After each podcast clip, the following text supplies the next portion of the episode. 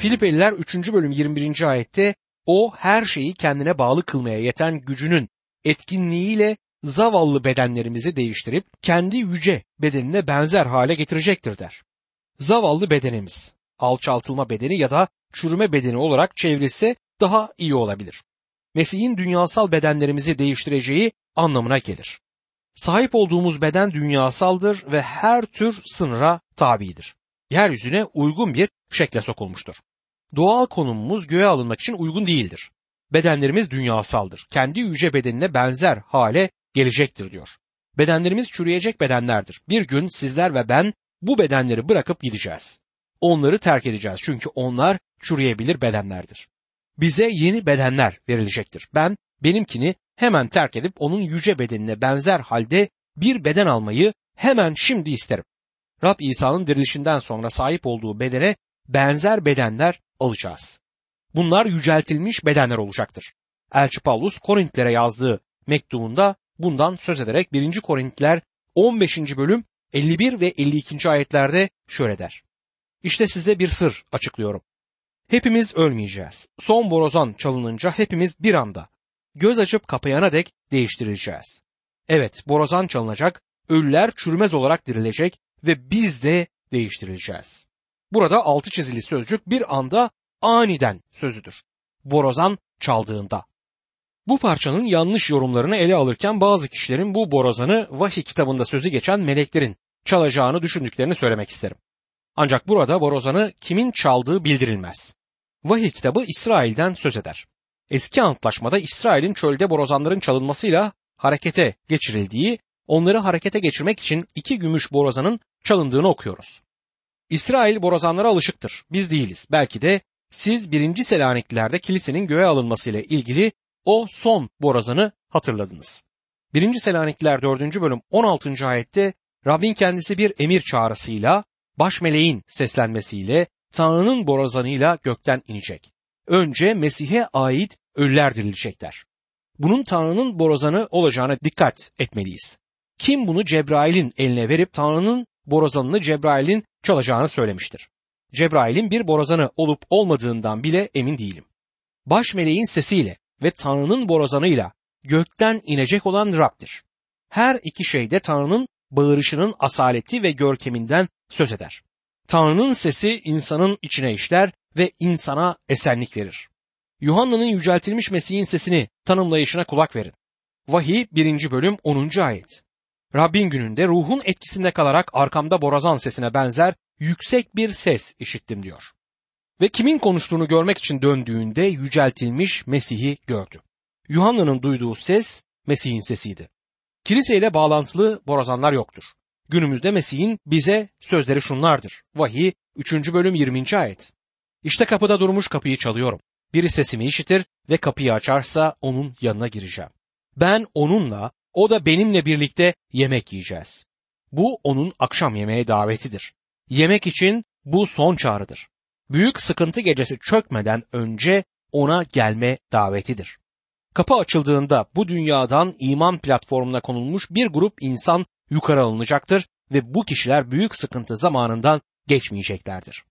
Kilisenin yani inananlar topluluğunun büyük sıkıntı zamanından geçeceğine inananlar arasında birçok zeki insan olduğu halde böyle bir şeyi bekleyenler bana göre en zayıf teoriye inanmaktadırlar.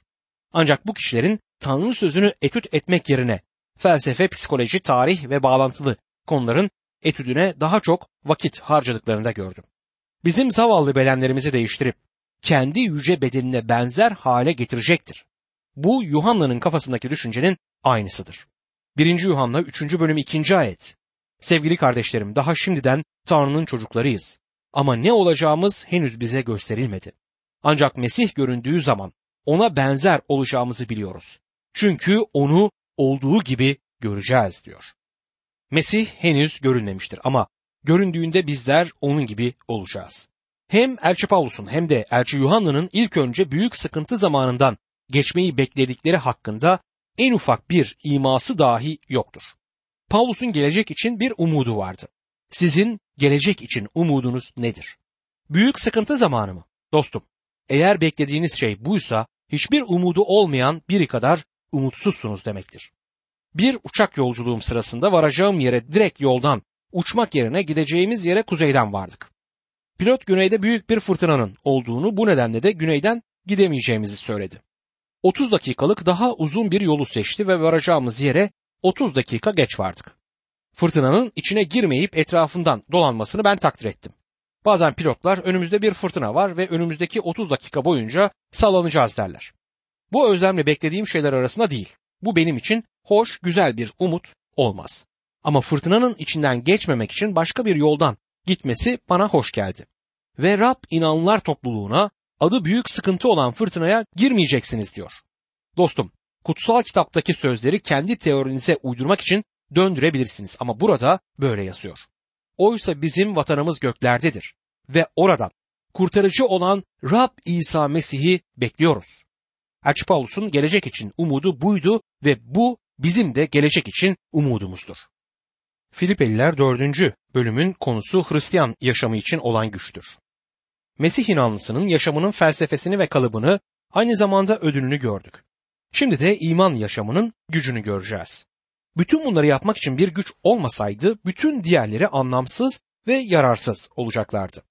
Bir hayat felsefesini yerine getirmek için bir güç yoksa o hayat felsefesinin bir yararı yoktur. Bir kalıbı yaşamlarımıza uygulamak için verilen bir gücü yoksa o kalıbın da hiçbir yararı olmayacaktır. Eğer hedefe ulaşamazsak ödülün de bir anlamı kalmaz. Bu yüzden güç önemlidir. Sanırım kutsal ruhun Elçi Paulus'un Filipeliler 3. bölüm 1. ayette sonuç olarak kardeşlerim Rab'de sevinin. Size aynı şeyleri yazmak bana usanç vermez.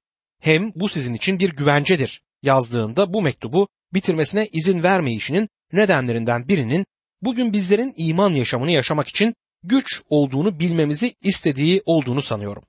Bizi güçlendiren Mesih'te her şeyi yapabileceğimizi bilmemiz gerekiyordu. Bu bölümde gücün kaynağının sevinç, gücün sırrının dua ve Mesih'in düşüncesinin gücün tapınağı olduğunu öğreniyoruz. İlk olarak gücün kaynağı olan sevince bakalım. Filipeliler 4. bölüm 1. ayette bu nedenle ey sevgililer sevincim başımın tacı içten özlediğim sevgili kardeşlerim böylece Rab'de dimdik durun diyor.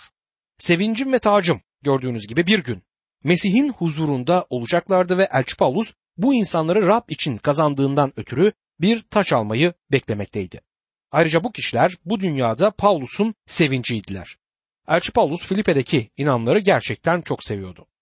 Sevgili kardeşlerim böylece Rab'de dimdik durun diyor ve Paulus'un Efes'te inanlara söylediği gibi.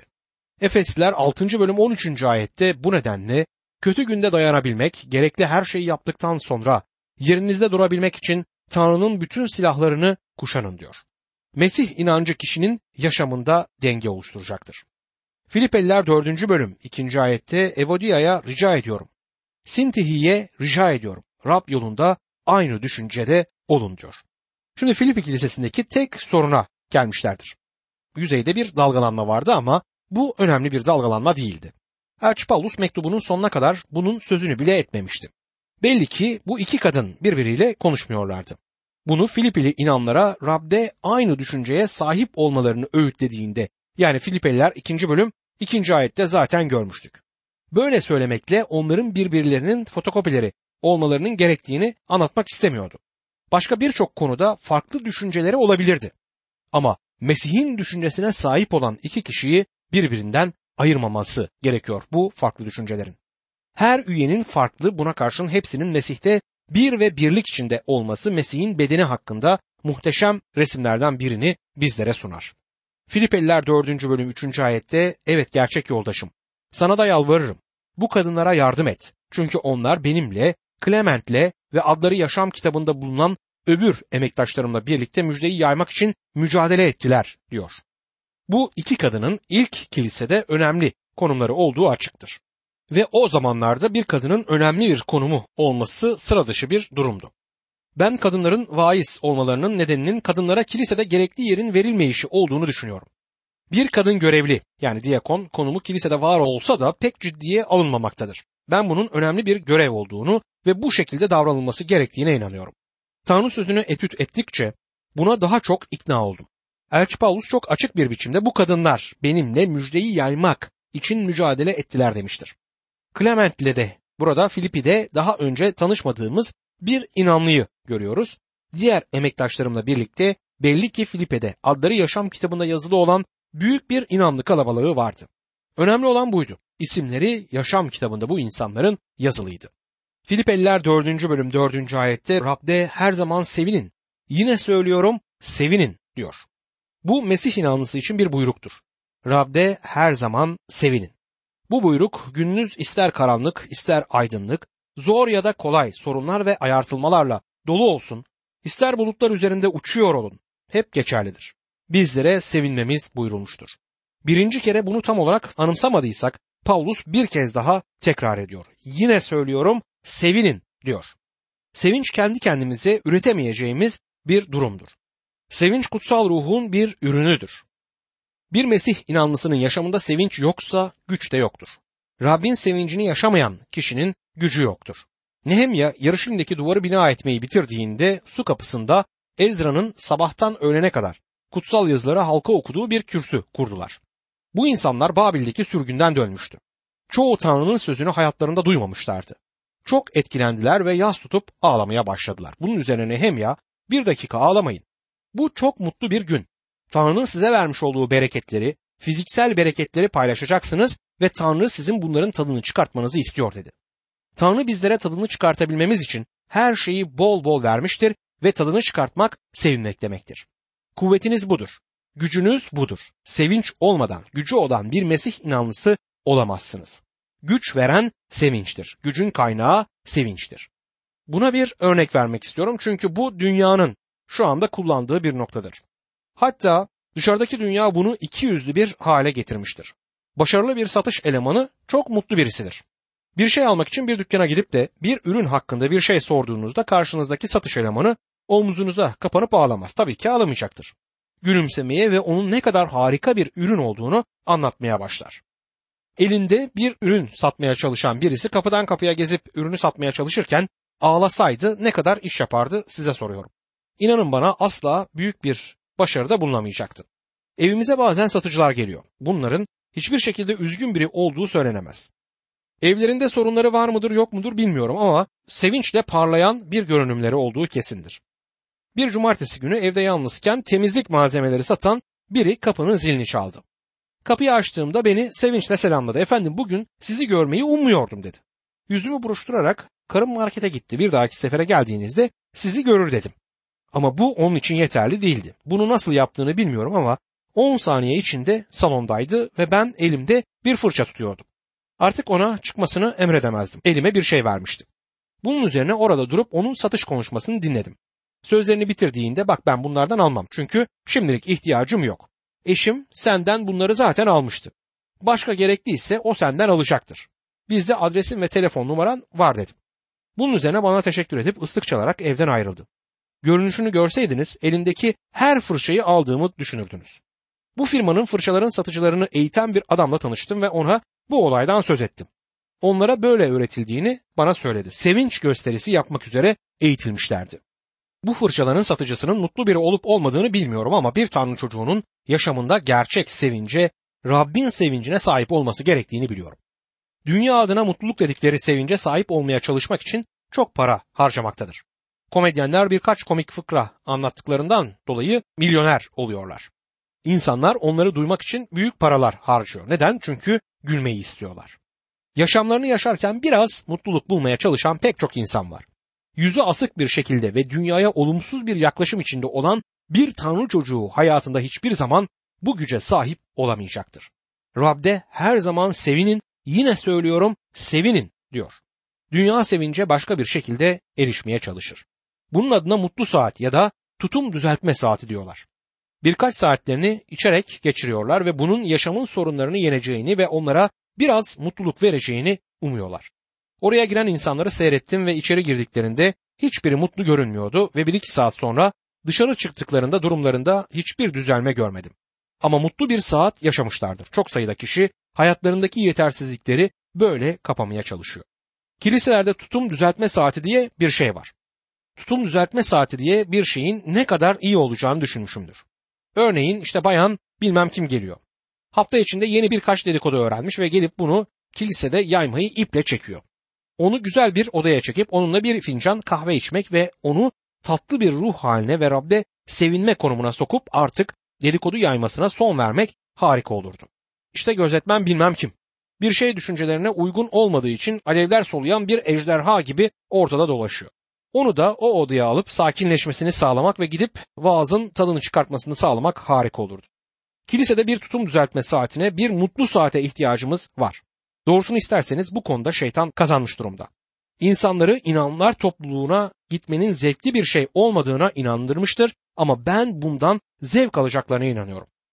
Bence inanlar topluluğu sevinçli bir yer ve güç alınan bir yer olmalıdır. Bazen dua toplantılarına güç saati adı verilir.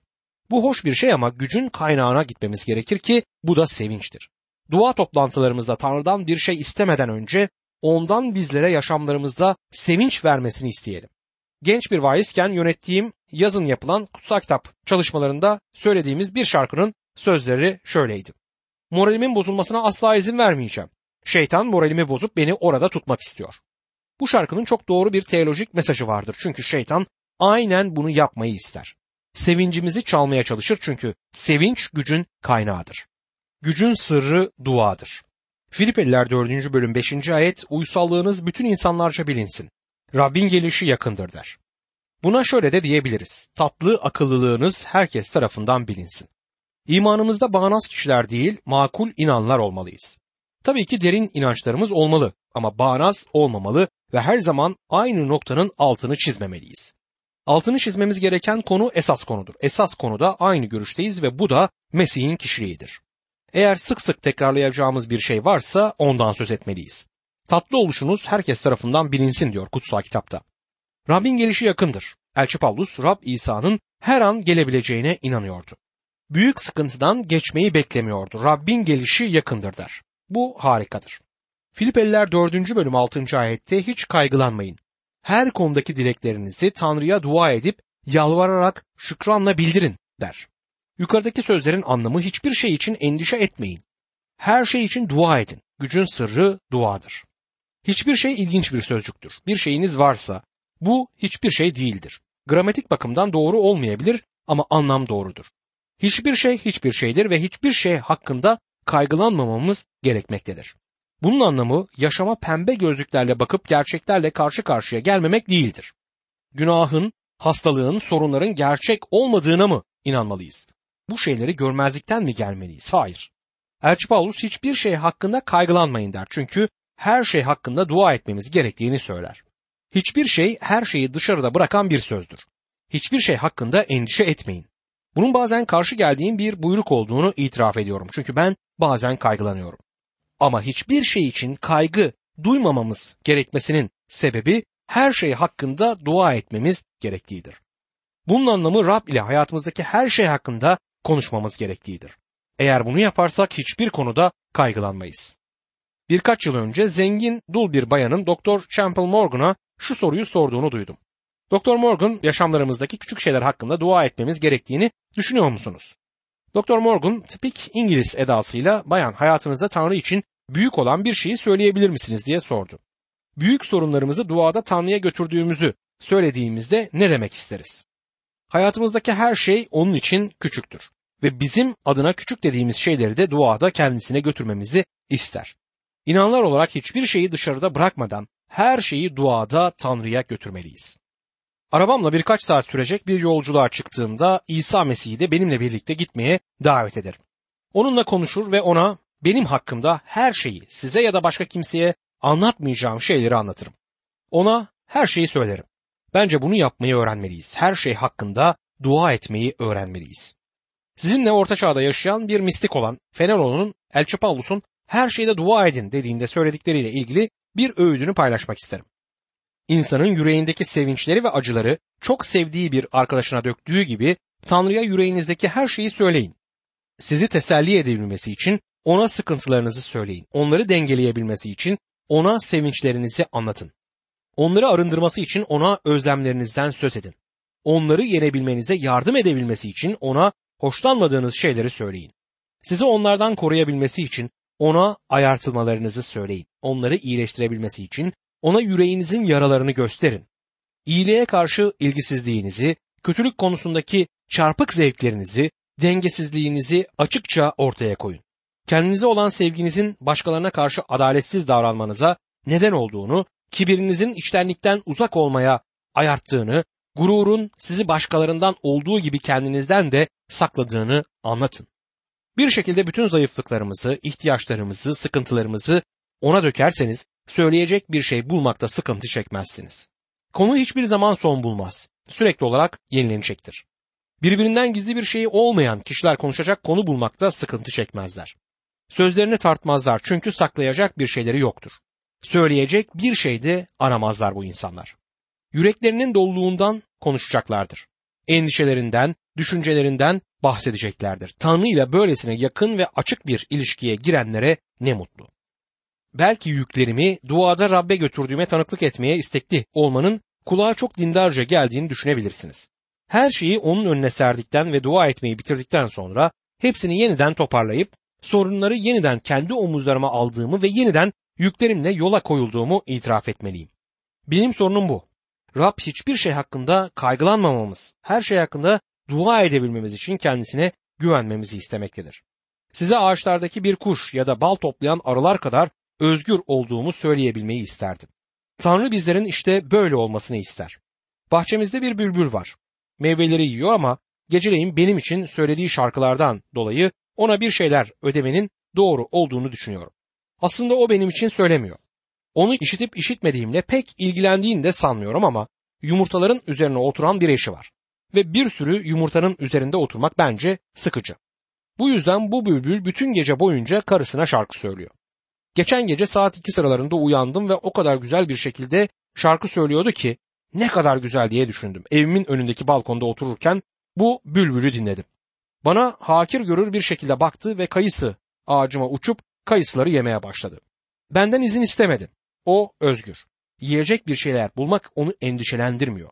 O kayısıların kendisi için orada olduğunu biliyor. İşte kardeşim bizler Tanrı'ya gerçekten böyle güvenmeliyiz.